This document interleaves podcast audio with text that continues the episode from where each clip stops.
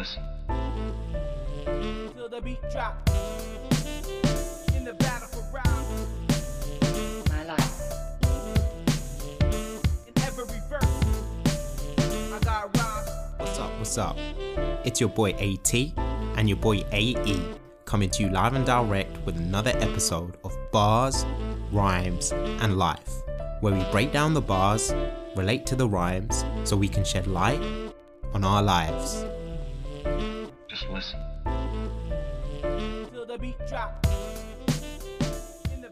Round.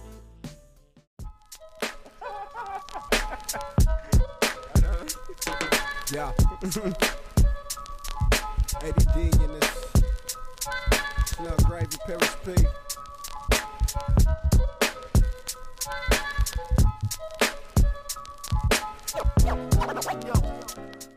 Welcome to another episode of Bars, Rhymes, and Life.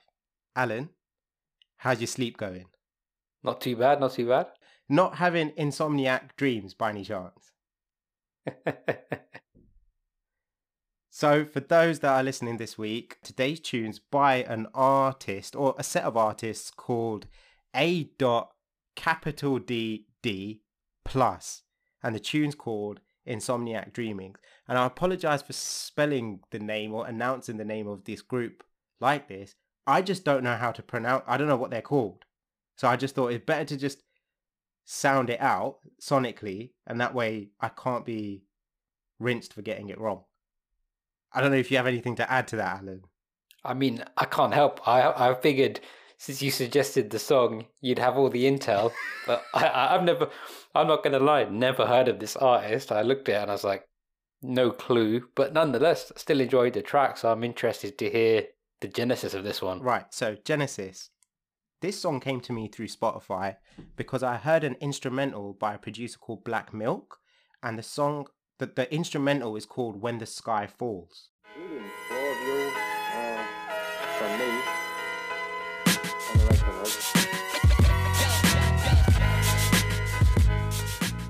When I heard this instrumental, don't ask me why, but I decided to write some bars to it. And I told myself I'm gonna fucking make a rap tune to this song. and I did this two years ago.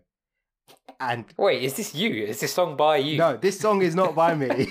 Definitely not me. I am nowhere near as talented as these guys. Or even like a smidgen close to these dudes. But the only two people that actually got quarter or half of a rendition of my bars was my boy AE and my other boy SC.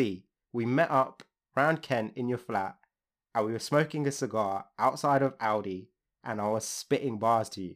And that was the instrumental that I was playing in the background. And um, Ah. you remember it now, right? Yeah, so this was two years ago. But no one, and I will reiterate this for the millionth time, no one will ever hear the song that I made. It is for me and me only. And the only reason I shared it to you guys is because I was in the middle of writing it at the time, and I just got really excited about writing lyrics to a to to an instrumental I heard. And I think the algorithm just picked up. I think the algorithm just picked up this instrumental that I'd listened to almost almost like 200 times in the space of a month because I was just playing it on repeat, practicing my bars, right? And it sent this tune my way because it was produced by Black Milk. Now, as far as I'm aware, just with a little bit of history, because I thought obviously do pay some respect to the dude that dude that brought this song to me. Uh, Black Milk's relatively still current. He's got production highlights with Kendrick Lamar. He's got production highlights with Earl Sweatshirt. So he's legit, man. And I wanted to say shout out to Black Milk because as much as I don't know a D double D plus, I know Black Milk and everything that he's produced is fire. And actually, I really enjoyed this tune. I actually thought this was a sick tune. It's really different. I know people will not have heard of him because I haven't heard of him myself, but I got a lot out of it. So that's why I picked the tune this week. Nice. Well, you're up first. Get a scoop, a double dose of it, basking in the ambiance of robbing another. Uh, get a scoop, a double dose of it. Basking in the ambience of robbing another. Isn't it so weird that we are so inclined to remember the bad that we've done in our life rather than the fun but more sensible stuff? Basking in the ambience of robbing another. Whenever you think about the bad things you've done sometimes or horrible things that you've experienced, you do bask in the ambience of it. you do seem to remember it and highlight it and have way more definition over the negative things that you've experienced or even put onto another person rather than all the good sensible things that we've done in our lives and i did i grabbed that from this line and I did a little bit of research. So, research Abhi was back in the house again. Research shows whether an, an event is pleasurable or aversive seems to be a critical determinant of the accuracy with which the event is remembered, with negative events being remembered in greater detail than positive ones. For example, after seeing a man on the street holding a gun, people remember the gun vividly, but they forget the details of the street.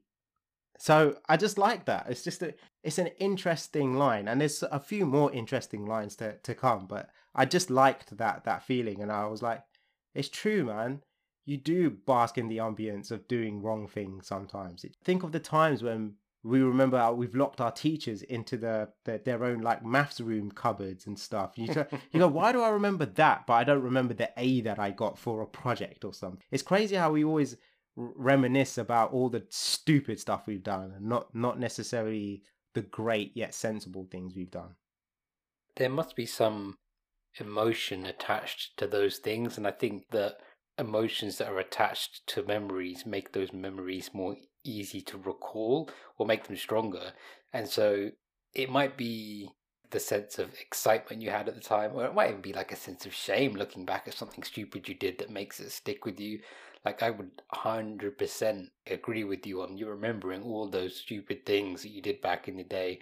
They always just come back to you, and like you said, remembering the good things is so much harder. Yeah, definitely. Who's next, bro? You're up again. Make one scream for the unseen, unfortunately. Hands don't raise, but still I get praise. Make one scream for the unseen, unfortunately. Hands don't raise, but I still get praise. So I think the second line is alluding to being at church and those church gatherings that I've seen on TVs or movies, at times people raise their hands to receive praise from the Lord. For me, though, this second line reminds me about school in some ways. Sadly, and I say sadly for me and me personally, how much I used to raise my hands when I had to answer questions.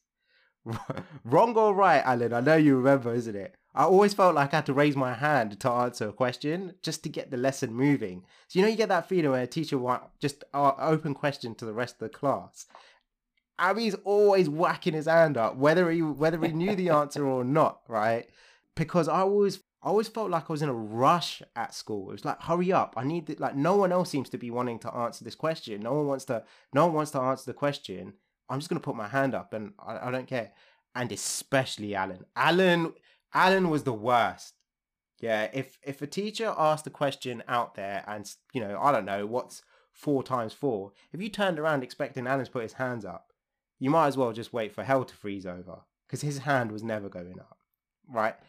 The reason why I say sadly for regards to myself is because as much as I did okay at school, I definitely didn't hit the maximal potential.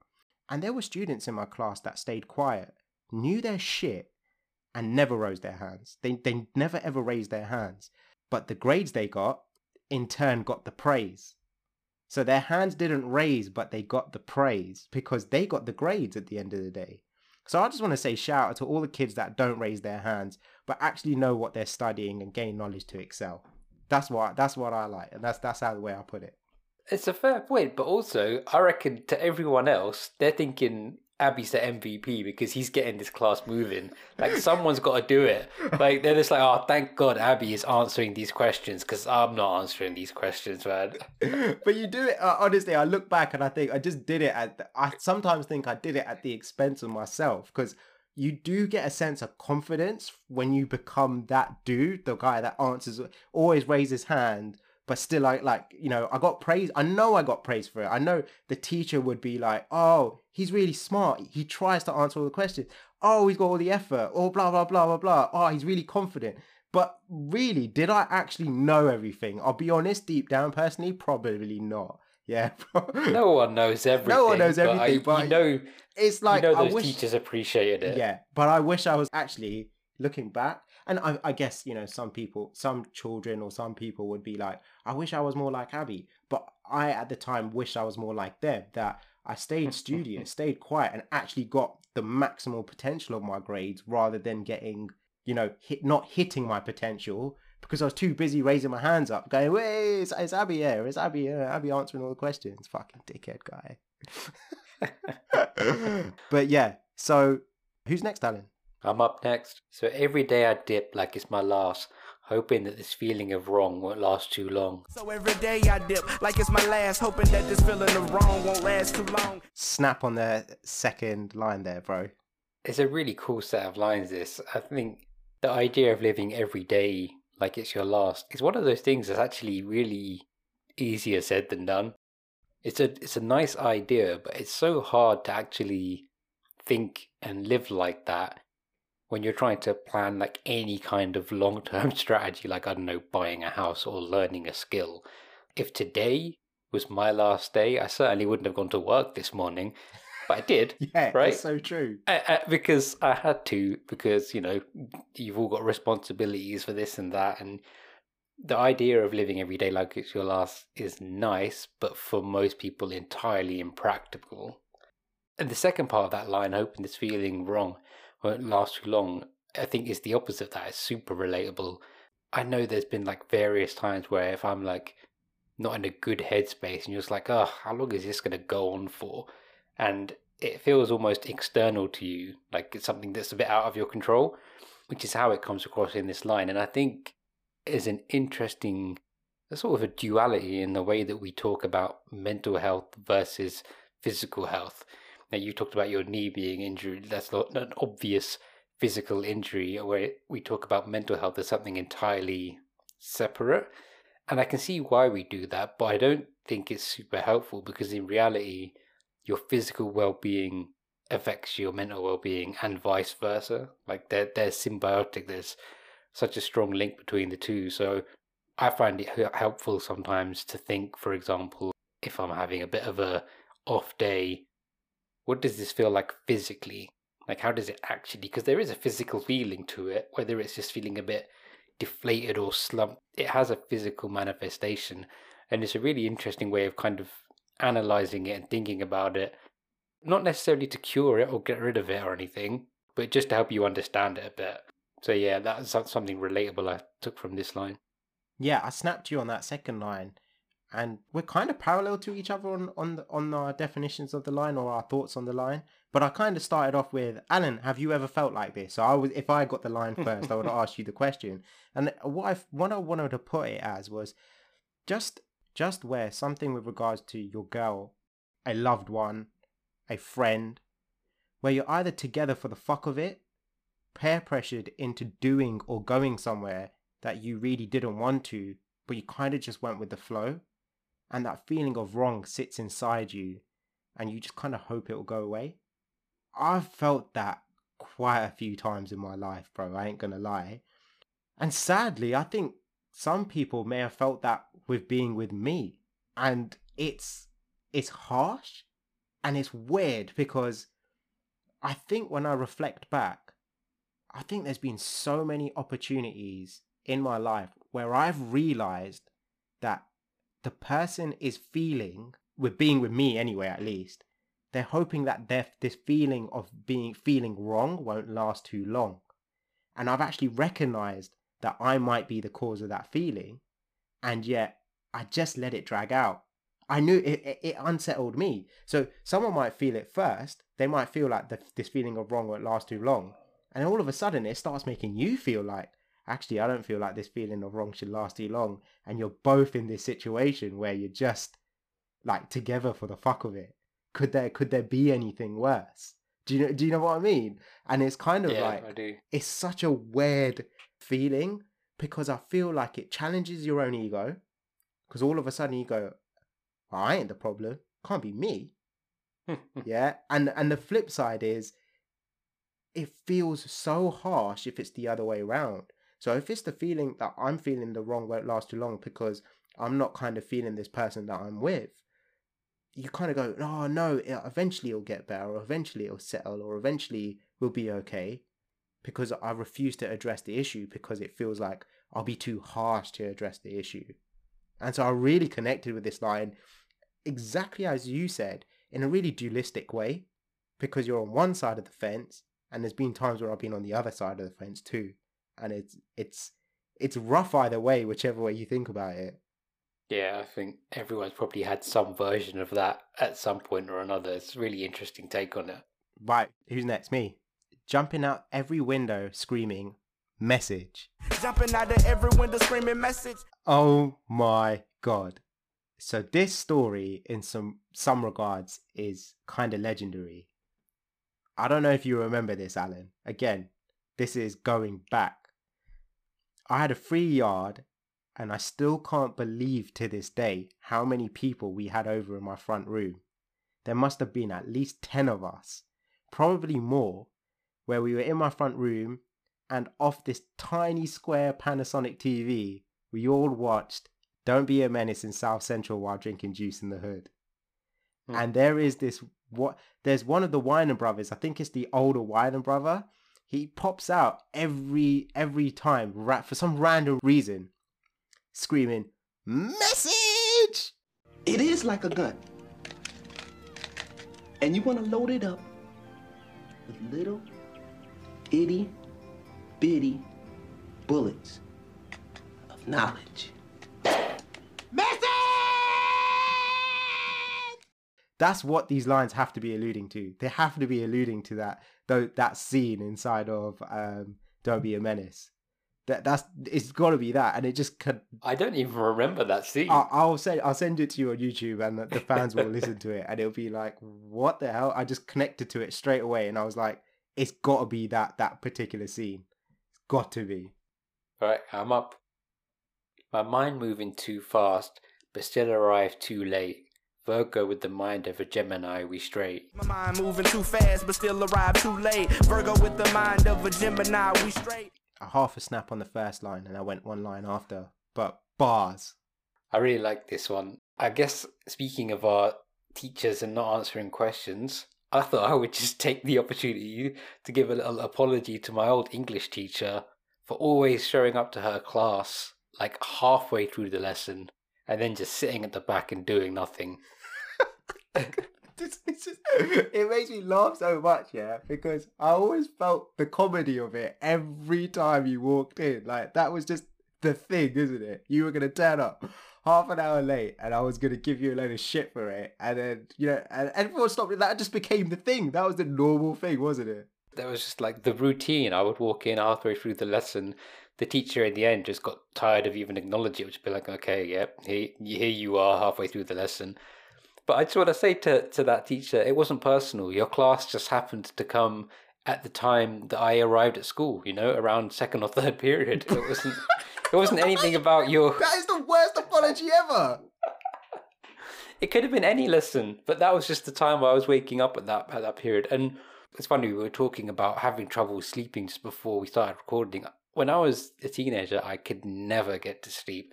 I would stay awake all night, then go to sleep at like six in the morning, or you know, just like say, rock up to school at midday. I just could never get to sleep. Part of it was because my mind would race at night. I've always found it hard to switch off my thoughts. And it doesn't need to be even anything like deep or intellectual thought. It could just be remembering an old conversation or reciting some song lyrics or just any kind of nonsense. But whatever it is, it keeps me awake. Like at the moment, what I do is I'll put on like a, a podcast or a long YouTube video with just talking in the background because it will distract me enough that I can go to sleep without necessarily having to listen to what's being said. So this idea of your mind moving too fast but still arrive too late, I felt I felt this one in a in a real way. Sick connection there. Not only did you connect the bars to a memory, it also intertwines with the, the title, Insomniac Dreaming. Because you were an insomniac Exactly. at, at, at teenage age. That's bars, Alan. That's bars from you, bro. That's that's a wicked insight, man. Love that. That's amazing. I snapped you for Virgo with the mind of a Gemini. We straight. Two heads are always better than one. And I was referring to the second line. And it was just a big thank you to you, bro. A massive thank you to you. Two heads are always better than one. Trying to achieve everything yourself is tough, is exhausting, and is usually not as productive as collaborative efforts. And what we've done with this it's just so powerful. It's so it's so validating to myself with regards to what I think about where, what working life should be, what working relationships should be like. We we we've got this huge thing, massive taglines: leadership, collaboration, empathy, resilience. Oh, these are all the things you need to display to be a successful person and a successful manager and all it. And I just think it's such a load of fucking bullshit, man. You just need two people on a level. I still can't believe how much we've achieved. We don't we don't outsource any of this. This is all in-house. I've learnt stuff from you. You've learnt stuff from me. We've we've gone away and learnt stuff. We've done things together. Has either of us in this particular friendship slash relationship gone being like, he's the leader and I'm not? Oh no, Alan, Alan, sorry, we're gonna have to have a conference call meeting and we're gonna talk about who's taking the lead over how we're going to write lyrics. Like, it's just a load of faff, isn't it? It's just a load of bullshit. And I just think Virgo with the mind, even though I'm not a Virgo or a Gemini, but I know me and you are straight and two heads are better than one, man. I just want to say thank you for being my partner on this on this on this thing that we're doing, bro. Appreciate that, man. You, you reminded me I am a Virgo, and that's why I left that line in, but I forgot. Sick bars. no, I totally agree with you on that, man. It's like you said, if it, you don't have to have like your your weekly one to one with your manager or your your three month review or your six month review. It's one of the least favorite things about what work for me is those kind of interactions. Like you said, this just this is much better. So much better. You're up again. They dreams chasing them, but they run. N words is dumb. Y'all continue to have fun. My message is none. They dream chasing them, but they run. Niggas is dumb. Y'all continue to have fun. My message is I don't none. Really drawn to this line, Alan. Their dreams are chasing them, but they run. It's true, isn't it? How many people dream of maybe telling their horrible manager to fuck off? Or dream about some ignorant racist twat where you just want to literally spark someone out? Forget the negative things that I've mentioned, like I've mentioned negative examples there. What if I mentioned, like, imagine dreaming about someone and telling them that you like them? Or knowing that you've worked really hard and you dream about getting that promotion? But the situation appears and in reality you run. Because you dream about things and you dream about doing things. And when that situation appears itself right there for you to take the opportunity, most people choose to run. They don't take the opportunity. So you you kind of feel a sort of re- or a shyness to maybe asking for that promotion or potentially addressing a confrontational situation to, to put someone straight. And most people say it's not worth the hassle. So their dreams are chasing them, but they run. And I think a lot of people do fall into that category, including myself at times. It's not it's not a case like I think I'm different to it. I don't want to be as crude as a double D plus and call these people dumb.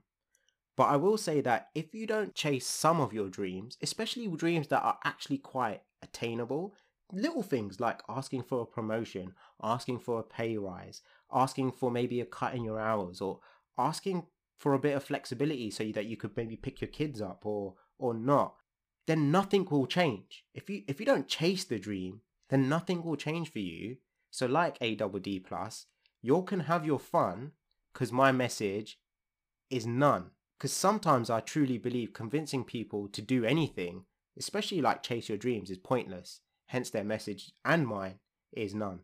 Yeah, it's it's really relatable that line. I definitely think I've been that person as well. It's such a it's such an easy response to change is to run. Even if it's good change, it sounds like he's talking about essentially self sabotage, right? It's like you're the thing things are here for you and you're and you're pushing them away or you're go you're going in a different direction. And it's it's probably something everyone does at, at some point. But yeah, like you said it's really hard really hard to to tell other people that. It's some one of those things that you kind of have to learn on your own. And I think it shows a lot of objectivity by the guy who wrote this lines in regards to the fact that he goes, My message is none. Because if I said to you three, four years ago, Alan, I'm really interested in doing a podcast, or I'm really interested in making music, or I'm really interested in being a rapper. And you go, well, all right, fine. Chase your dreams, Abhi. Go chase your dreams. Go do, go away and do this. Go away and do that. Yeah. I ain't doing none of it. I ain't doing none of it. Like, you're better off just saying nothing. And that will either maybe lead me to go and do it or not. So I, I like the objectivity of the line as well. I think it, I think it was sick. Cool. I'm up next.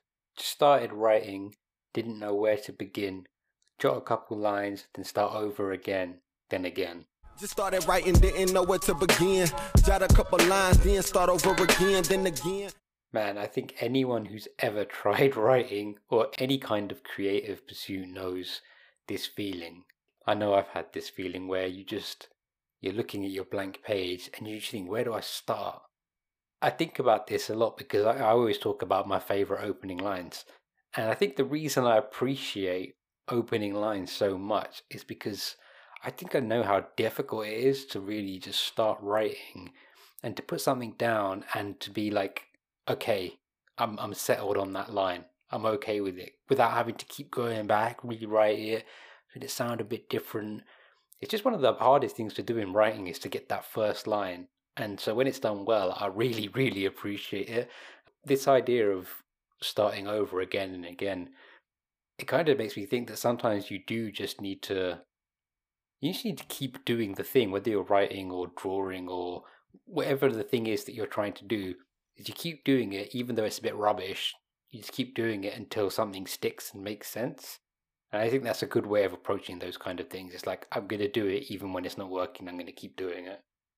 I I think when you start with anything that I like to quote unquote call creative, you're right. It's just such a it's such a personal thing, but you're trying to share it to the masses. Of course, you want it to be validated in some sort of way, so you constantly think about what other people might think about it. And I think it takes a real massive skill to be able to be really confident with what you've just written it's r- it's a really difficult thing and so you do write again and again and i think i don't know if it's the line before or if you mentioned it in the the bars about the timing's right the time's right in regards to my bars that i wrote it's it's so hard to get timing to fit to musicality and Mm. to change rhythms and wh- when you try to write bars like rhymes or raps and then you try to put it to music this is when your level for people like Earl Sweatshirt, Kendrick Lamar, A Double D Plus, all these all these artists that we mentioned, you do not understand the intricacies that are involved in changing synonyms, changing sounds, changing rhythms. It's difficult. And Lupe and Kendrick take it to a whole nother level. It's beyond comprehension. And so I like the whole set of lines as a whole. It's amazing. Defo. You're up again. Is the lime of light gonna shine tonight? Is the lamp of light gonna shine tonight? favorite line of the track alert. Because how often do famous people just fucking end up bitter about their fame? The lime of light is bitter right? Bars. That's all i have to say. Lime is bitter. I've, how many times have you heard the word limelight? Oh he loves the limelight. She loves the limelight. Have you ever ever took the time to dissect that word lime light lime is bitter Oh man, that's bars. That's straight up bars. Don't need no other explanation, bro. that one went over my head. You're up. Love is tough when it's about the peace. I use it for improvement, others use it f- to decease. I live for it, they die by it. Love is tough when back to peace. I use it for improvement, others use it to decease. I live for it, they die by it. I might need some help and direction from you here, Alan. Love is tough when it's about peace. I use it for improvement, others use it to decease. To establish peace in a society, you may have to kill people, in most cases as collateral. This is so fucking oxymoronic when you think about it, right? Yes, it's just war argument. it's just mad, isn't it? I, and then when you look at that, you break that line down. Love is tough when it's about peace. I use it for improvement. Other use it for disease. You have to kill people to create peace. To create a loving society, you have to kill people. It's the most unpeaceful thing that you can possibly do. I just find that like such a head fuck sometimes, right? Now, I want to be clear. I did a lot of reading on this because it really did hurt, hurt my head a bit. And I've come mm. to the conclusion that we are living in the most peaceful times ever on a world level. I know it's not perfect, and I don't speak for places like Syria and other places like that that are really going through some fucking fucked up shit. So take my words with a pinch of salt that I, I'm saying it with some sort of context and some sort of worldview because I've actually taken some effort. But on the whole, I read up on this massive data set that I went through and I even learned a new word called politicide. You ever heard of politicide? No, I can guess what it means. Politicide is the deliberate physical destruction or elimination of a group whose members share the main characteristics of belonging to a political movement. It is a type of political repression and one of the means which is used to politically cleanse populations, with another means being forced migration. It may be compared to genocide or ethnic cleansing, both of which involve the killing of people based on their membership in a particular racial or ethnic group rather than their adherence to a particular political ideology. The term politicide is used to describe the killing of groups that would not otherwise be covered by the Genocide Convention. I find that, again, pretty interesting and really crazy. Horrible, horrible truths, but truths are horrible at times. But I, I found that interesting that I'd learnt that and I went through this massive data set, and I'm more than happy to send it to you, um, Alan, if you want afterwards. But I wanted to say a massive shout out to Max Roser, and Max is the founder and director of a particular website or a product called Our World in Data.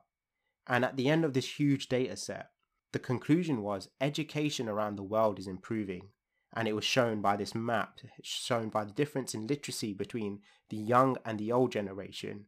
And based on the evidence shown in this presentation, we might be optimistic about the continuing rise of political freedom and the decline of violence around the world. So, I hope we're going to get to a place where we don't need to kill people to create peace. That peace will be able to be done through I don't know, diplomacy and speaking and all those kind of things. I just I thought it was an incredible bar, and it, when a bar makes me go and do some research like that, and it was a massive data set. It was it was had really interesting stuff. It had uh, I started off with a question of how many people have died in wars, and I went and this mm. popped up, and this was really comprehensive, and it, it really highlighted like you know pre 1945 we lived in a really, really, really violent world. Really violent world. And you know, all this kind of stuff just starts to add a little bit of layers and knowledge and useful knowledge, thoughtful knowledge that helps you create a picture in your head that goes, yeah, what I see in Syria is horrible, and what I see in a number of countries is mash up. There's like some serious mash up things going on. But at the same time, within the grand scheme of maybe a century, we are living in like probably the most peaceful times ever. Yeah, I think statistically we probably are in terms of violent deaths living in the most peaceful time, which is is, is worth reflecting on. Uh, you can always you can always acknowledge the bad things, but also it's worthwhile acknowledging the good things too. All about balance, bro. I'm up. I triumph through expeditions I would never think I made it. But now, like, fuck it, I hate it, but I love attention. Since I triumphed through expeditions, I would have never thunk it. I made it, but now, like, fuck it, I hate it, but love attention. I thought this was an interesting observation because sometimes the thing that you crave might not be what you expected, and you might even end up hating it.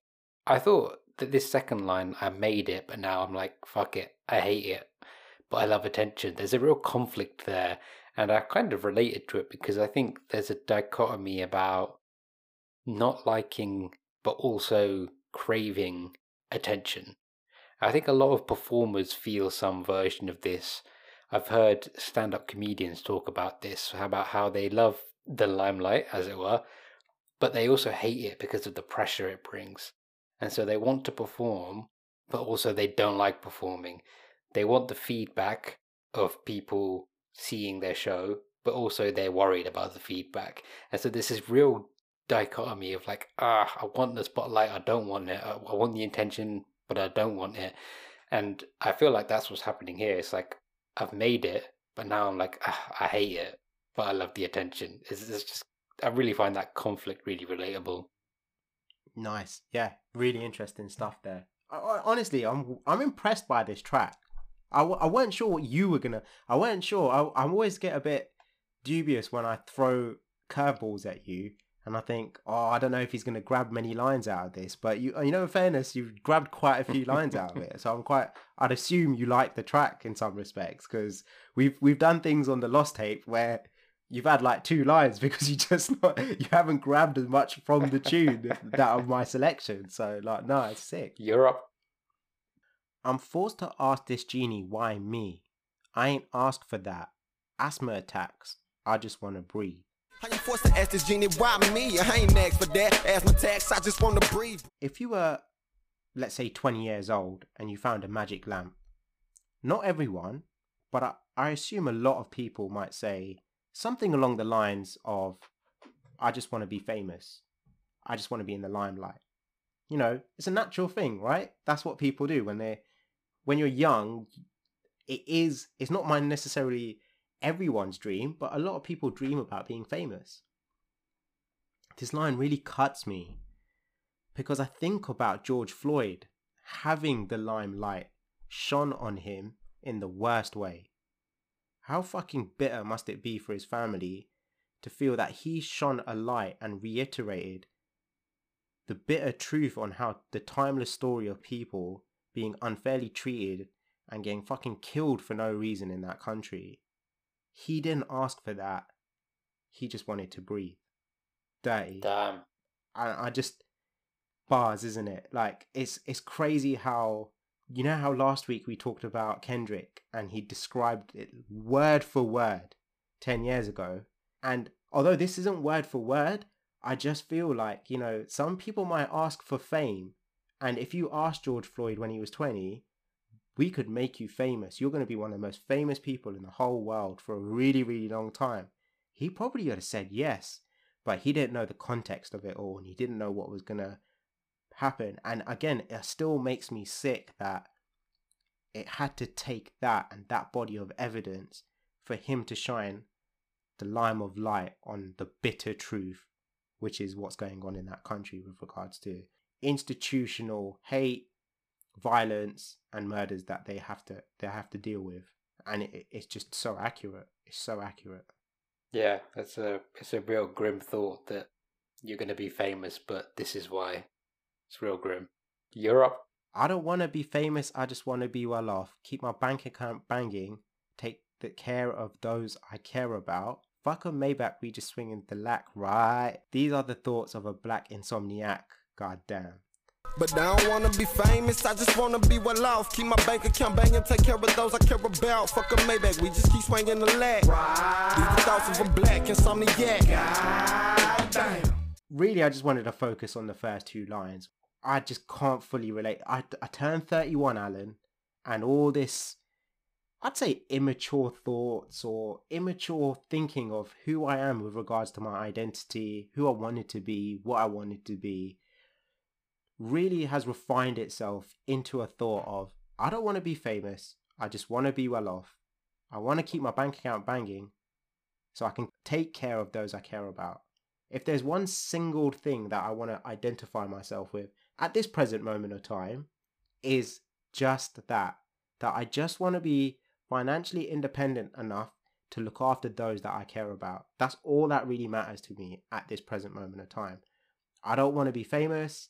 I don't want to be super duper rich. I don't want to be a billionaire. I don't want to be a CEO. I don't want to be anything. I just want to be the, that particular thing, which is be well enough to take care of those people that I care about. And I hope A double D plus achieve that for themselves. And I hope that anyone else is on that vibe achieves that for themselves too. Nice. Yeah, it's definitely something something more meaningful to aspire to, isn't it? Definitely. Way way more better than I don't know whatever it was that I was. I don't. My twenties is such a blur, isn't it? I don't even know what I, I don't even know who I was back then. But yeah, that's that's basically it, bro. I just want to thank all of AWT Plus fans. Shout out to Black Milk and all Black Milks fans. Shout out to all the BRL fans. Nothing but love to you, Alan. One. Peace.